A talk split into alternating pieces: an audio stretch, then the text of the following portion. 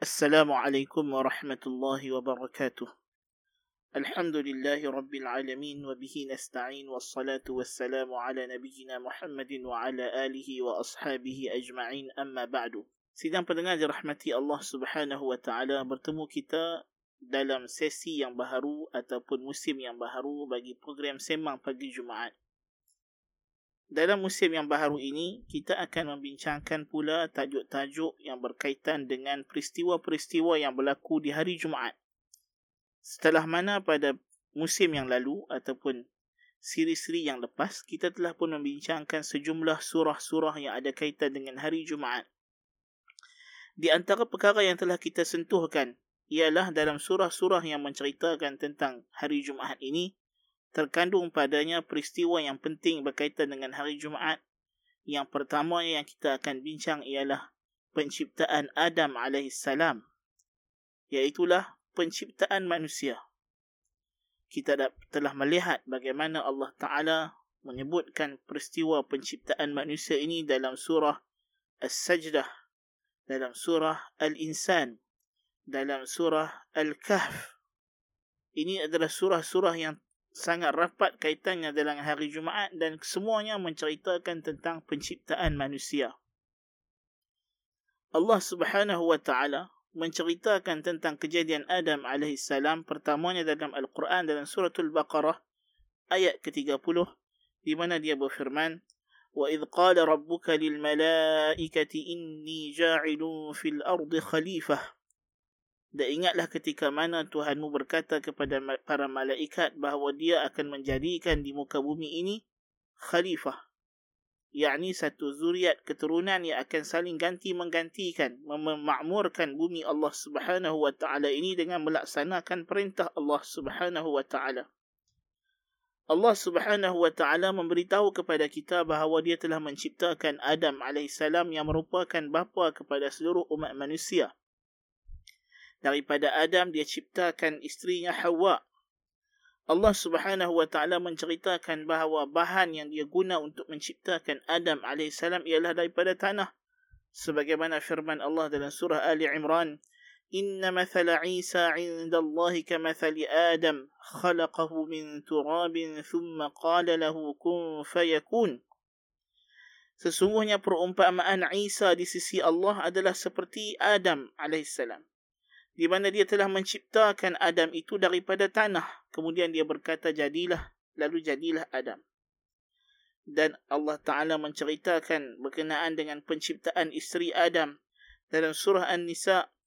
Ya ayyuhan nasu attaqu rabbakum alladhi khalaqakum min nafsin wahidatin wa khalaqa minha zawjaha wa batha minhuma rijalan kathiran wa nisa'a.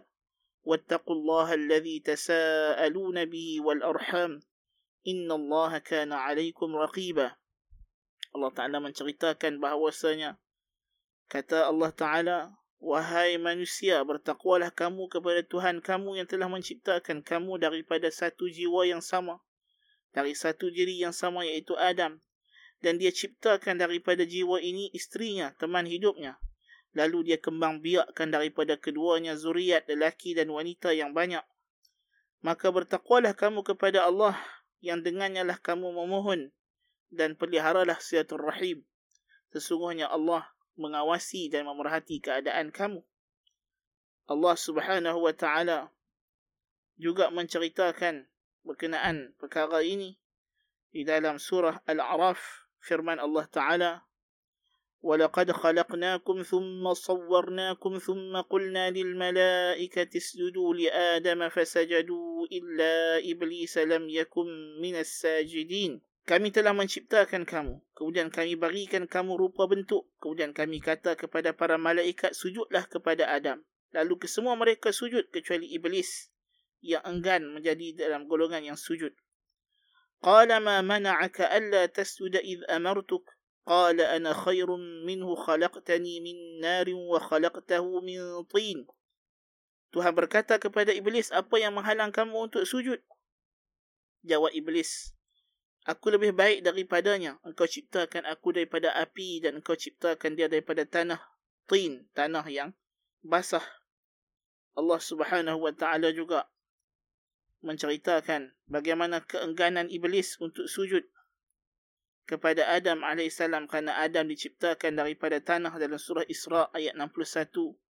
وَإِذْ قُلْنَا لِلْمَلَائِكَةِ اسْجُدُوا لِآدَمَ فَسَجَدُوا إِلَّا إِبْلِيسَ قَالَ أَأَسْجُدُ لِمَنْ خَلَقْتَ طِينًا Dan ketika mana kami berkata kepada para malaikat, sujudlah untuk Adam ataupun kepada Adam. Lalu mereka semua sujud kecuali Iblis. Dia berkata, apakah patut aku sujud kepada sesuatu yang telah engkau ciptakan daripada tanah? Allah SWT menceritakan tentang asal unsur kejadian Adam dalam surah Al-Hijr ayat ke-26. وَلَقَدْ خَلَقْنَا الْإِنسَانَ مِنْ صَلْصَالٍ مِنْ حَمَئٍ مَسْنُونَ Dan kami telah ciptakan manusia insan daripada tanah yang hanyir dan Allah Ta'ala ciptakan para jin pula daripada api sebenarnya firman Allah dalam surah yang sama Al-Hijr ayat 27 Janna khalaqnahu min qablu min naris samum dan jin kami ciptakan dia sebelum daripada Adam daripada api yang panas dan Allah Ta'ala berfirman وإذ قال ربك للملائكة إني خالق بشرا من صلصال من حمأ مسنون فإذا سويته ونفخت فيه من روحي فقعوا له ساجدين فسجد الملائكة كلهم أجمعون إلا إبليس أبى أن يكون مع الساجدين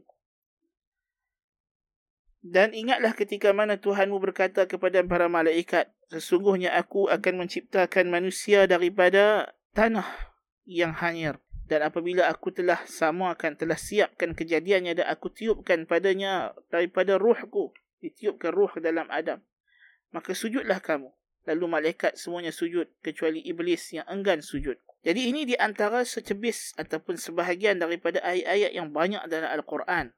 Yang menceritakan tentang penciptaan Adam alaihissalam daripada tanah. Dan ia diciptakan oleh Allah Taala secara langsung. Secara khusus. Bahkan lebih lagi Allah Ta'ala memberitahu kepada kita dalam Al-Quran bagaimana Allah Subhanahu Wa Ta'ala menciptakan Adam AS ini dengan tangannya sendiri dalam surah Sad. Ketika mana Allah Ta'ala berfirman kepada Iblis. قال يا إبليس ما منعك أن تسجد لما خلقت بيدي أستكبرت أم كنت من العالين dan berkatalah Tuhanmu, Wahai Iblis, apa yang menghalang kamu untuk sujud kepada apa yang telah aku ciptakan dengan dua tanganku sendiri? Adakah engkau tersombong atau engkau ini orang yang tinggi, yang meninggi diri? Ayat ini memberikan kepada kita satu lagi gambaran yang besar tentang penciptaan Adam AS. Adam AS diciptakan secara langsung oleh Allah Ta'ala. Jasadnya dicipta daripada tanah. Namun dia bukan sahaja diciptakan dengan kalimah kun jadilah. Bahkan Allah Ta'ala lah yang telah menguli tanah itu dengan tangannya sendiri. Dan hal ini bukan sahaja dinyatakan dalam Al-Quranul Karim. Bahkan sudah datang dalam hadis-hadis yang banyak menceritakan asal-usul kejadian Adam AS. Antaranya hadis riwayat daripada Imam Ahmad bahwasanya Nabi SAW bersabda إن الله خلق آدم من قبضة قبضها من جميع الأرض فجاء بنو آدم على قدر الأرض فجاء منهم الأبيض والأحمر والأسود وبين ذلك والخبيث والطيب والسهل والحزن وبين ذلك Nabi SAW bersabda, sesungguhnya Allah menciptakan Adam daripada satu genggaman yang dia genggam daripada segenap tanah. Maka datanglah anak Adam mengikut bentuk rupa tanah itu ada yang putih, yang merah, yang hitam dan yang, yang di antara keduanya. Yang elok, yang baik, yang buruk, yang senang, yang kasar, yang bengis dan sebagainya. So, kita mengikut sifat ataupun ciri-ciri tanah. Jadi, begitu banyak sekali hadis yang menceritakan tentang penciptaan Adam AS. Dan bahawasanya Adam ini diciptakan daripada tanah. Manakala zuriatnya diciptakan daripada benih, daripada Adam itu daripada manusia diturunkan air benih, air mani. Sebagaimana firman Allah Ta'ala dalam surah Al-Insan. Inna khalaqna al-insana min nutfatin amshajin nabtalihi faj'alnahu sami'an basira. Sesungguhnya kamilah yang menciptakan manusia al-insan daripada campuran air mani yang dicampur untuk kami uji dia. Lalu kami jadikan dia mendengar dan melihat. Jadi di sini kita dapati Al-Quran dan As-Sunnah jelas menyatakan bahawa the origin of man, the origin of humankind, asal usul penciptaan manusia ini adalah diciptakan oleh Allah Subhanahu wa taala. Diciptakan daripada tanah, kemudian daripada tanah itu terbentuknya satu manusia namanya Adam alaihissalam dan datang pula dalam hadis dalam sahih al-Bukhari dan lain-lain bahawasanya Allah menciptakan pula Hawa isterinya daripada tulang rusuknya kemudian daripada mereka berdua Allah Taala telah jadikan zuriat mereka daripada benih di mana benih Adam itu air benih itu air mani itu bercampur antara mani Adam dengan Hawa lalu terbentuklah anak keturunan mereka sehinggalah sampai kepada kita hari ini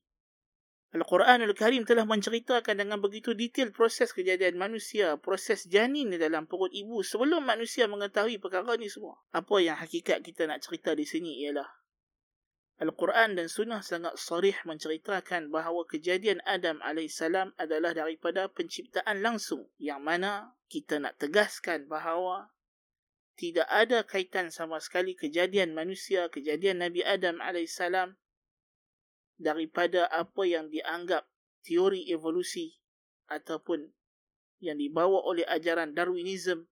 Kononnya semua spesies semua makhluk-makhluk yang bernyawa ini berasal daripada satu unsur yang sama daripada nenek moyang yang sama from the same ancestors ini adalah tidak benar kerana setiap benda datang daripada bahan yang Tuhan jadikan yang berlainan yang berbeza-beza especially manusia dijadikan daripada tanah. Dalam hadis yang dalam sahihain telah kita bacakan juga dulu. Bahawasanya Allah subhanahu wa ta'ala menciptakan malaikat daripada cahaya. Khuliqatil malaikatu min nur. Wa khuliqatil jannu min marijin min nar. Wa khuliqa adamu mimma wusifa lakum. Kata Nabi SAW diciptakan malaikat daripada cahaya. Diciptakan jin daripada api dan diciptakan manusia Adam daripada apa yang telah disifatkan yang telah diberitahu kepada kamu iaitu daripada tanah so setiap makhluk ada unsur asal unsur kejadian yang tersendiri bahan utamanya yang tersendiri ia tidak berkongsi tidak datang daripada nenek moyang yang sama yang kemudiannya berubah dari satu rupa ke satu rupa dari satu spesies bertukar menjadi spesies yang lain ini adalah khayalan dan berlawanan sama sekali dengan apa yang diceritakan oleh Allah Ta'ala Al-Quran dan Sunnah. Memang mungkin bagi kita yang telah membaca Al-Quran dan Sunnah, kita rasa jelas perkara ini. Tetapi malang sekali masih ada lagi golongan yang beranggapan kita boleh cuba untuk mendamaikan di antara Al-Quran dengan teori Darwin. Sedangkan jelas teori Darwin ini berlawanan sama sekali dengan apa yang telah jelas dalam wahyu dalam Al-Quran dan Sunnah ia tidak mungkin boleh didamaikan. Bahkan peperangan telah pun jelas. Yang hak dengan yang batil. Ini tidak lain tidak bukan. Kerana bukanlah Islam itu memusuhi sains atau memusuhi sesuatu yang bersifat kajian. Tetapi kerana Darwin dan pengikut-pengikutnya telah menceroboh ke dalam kawasan yang tidak sepatutnya dicerobohi oleh golongan manusia, oleh makhluk. Iaitulah menceroboh ke dalam perkara ghaib. The origin of life asal usul kehidupan ini bukanlah perkara yang boleh dikaji oleh sains. Kerana sains itu sendiri bersifat sesuatu yang berhajat kepada pemerhatian, observation. Dan ini telah kita jelaskan juga dalam surah Al-Kahf. Allah Subhanahu wa taala telah menjelaskan bahawasanya kita tidak menyaksikan kejadian langit dan bumi. Ma ashhadtuhum khalqas samawati wal ardi wala khalqa anfusihim tidaklah aku jadikan mereka sebagai saksi akan penciptaan langit dan bumi dan tidak juga penciptaan diri mereka. Jadi penciptaan adalah ghaib. Ia tidak boleh diukur dengan apa yang ada di depan mata untuk kita buat kesimpulan maka asalnya adalah daripada sekian-sekian. Kalau kita kata tadi Al-Quran menceritakan manusia daripada tanah, adakah kita masih lagi boleh mengkaji DNA tanah dalam badan manusia? Tidak mungkin. Ia telah hilang. Adakah syaitan yang diciptakan daripada api akan mesra dengan api neraka yang akan membakarnya nanti? So tentu tidak. Sama sekali tidak. Ia telah berubah menjadi makhluk yang baru. Inilah dia penciptaan. Inilah dia creation yang dilakukan oleh Allah tabaraka wa ta'ala selaku al-khaliqul khallaq. Tuhan yang maha mencipta. Dan sains tidak boleh menceroboh ke dalam kawasan ini hakikatnya. Bahkan sepatutnya kita hanya menyerah dan menerima apa sahaja perkhabaran daripada wahyu. Islam tidak memusuhi sains. Tetapi sainslah yang kadang-kadang terperasan lebih dan menganggap dirinya boleh mengetahui segala perkara. Sedangkan kita tahu sains amatlah terhad kerana ia adalah ilmu makhluk. Dan ilmu makhluk bukanlah ilmu yang meliputi segala-galanya kita hanya boleh lihat apa yang ada di depan mata kita. Dan teori sains bersifat berubah-ubah. Ia tidak bersifat meyakinkan. Seperti yang disebut dalam The National Academy's Booklet yang dikeluarkan pada tahun 1998 berkenaan science teaching. Disebutkan all scientific knowledge is in principle subject to change as new evidence becomes available. Dan Professor Jonathan Wells menyebutkan any theory that purports to be scientific must somehow at some point be compared with observations or experiments. Sedangkan kejadian origin of life, kejadian manusia ini tidak mungkin dapat kita lakukan eksperimen. Dia di luar daripada jangkauan scientific process science. Kita tidak menyaksikan seperti mana kata Allah Ta'ala kejadian penciptaan langit dan bumi dan penciptaan diri kita sendiri. Kita tidak tahu mak kita pun dia sedang-sedang kita dah terbentuk kejadian. Ketika awal hari kita jadi itu tidak dapat diketahui, tidak dapat dijangka. Doktor hanya boleh bagi anggaran bila saat pukul berapa, jam berapa kita mula diciptakan Tuhan dalam perut mak kita kita tidak tahu. Allahu akbar kabira. Jadi insya-Allah pada siri-siri yang akan datang kita akan membincangkan sejauh manakah kebenaran teori Darwin dan adakah ia boleh didamaikan dengan Al-Quran Adakah dia boleh didamaikan dengan wahyu? Hakikatnya, tentulah kita dah sebut tadi, ia adalah peperangan yang nyata. So, kita akan buktikan penyataan kita ini. Kita akan lihat hakikatnya bukan sahaja teori Darwin ini berlawanan dengan Al-Quran, ia bukanlah sesuatu yang bersifat saintifik. Bahkan dari segi prinsip dan disiplin ilmu sains itu sendiri, ia adalah sesuatu yang palsu dan berlawanan dengan bukti-bukti yang ada. InsyaAllah ta'ala. Jadi, Puan kita pada siri yang pertama pada pagi ini ialah kita hendak menegaskan bahawa Al-Quran dan Sunnah jelas memberitahu kepada kita bahawa penciptaan Adam AS adalah daripada unsur tanah, daripada tanah yang diciptakan langsung oleh Allah Subhanahu Wa Taala dengan tangannya sendiri. Ia bukanlah berkembang daripada satu spesies kepada spesies yang lain. Dan Al-Quran jelas menolak teori Darwin.